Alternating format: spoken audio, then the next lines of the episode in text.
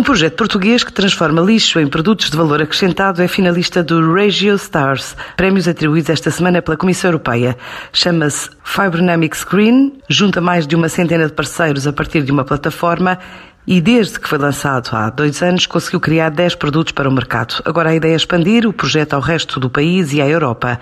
É o que revela Raul Frangueiro, o professor da Universidade do Minho, coordenador deste projeto. Nós, há cerca de três anos atrás, eh, criamos aqui uma plataforma de integração do conhecimento científico, portanto, daí o envolvimento da Universidade do Minho, dessa integração desse conhecimento com as empresas e com as componentes de design de produto e de criatividade também.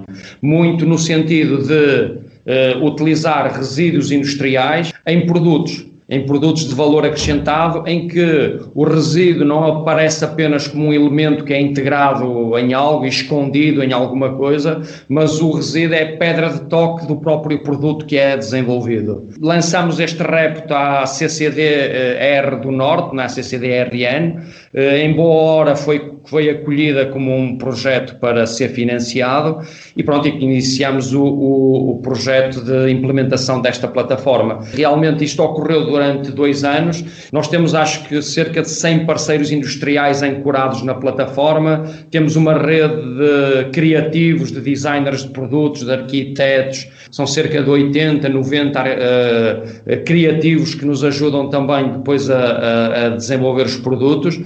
E, portanto, isso que foi implementado como um modelo no âmbito do projeto, atualmente é uma realidade que acontece já de forma natural, integrada, e temos vários projetos em curso com várias empresas, de vários setores também, o que é muito interessante.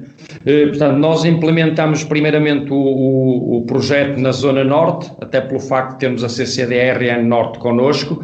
Eh, depois, numa fase seguinte, também o fomos estendendo ao país, não é? ao nosso território. E temos, obviamente, aqui como, como plano, até por força também desta nomeação para este prémio do Regio Stars, alargá-lo também à zona europeia, aqui ao nosso espaço europeu, porque achamos que realmente é um projeto que vale a pena replicar noutros países, porque sofrem do mesmo problema que nós sofremos cá, não é? Mas temos esse, esse plano da internacionalização da, desta plataforma também.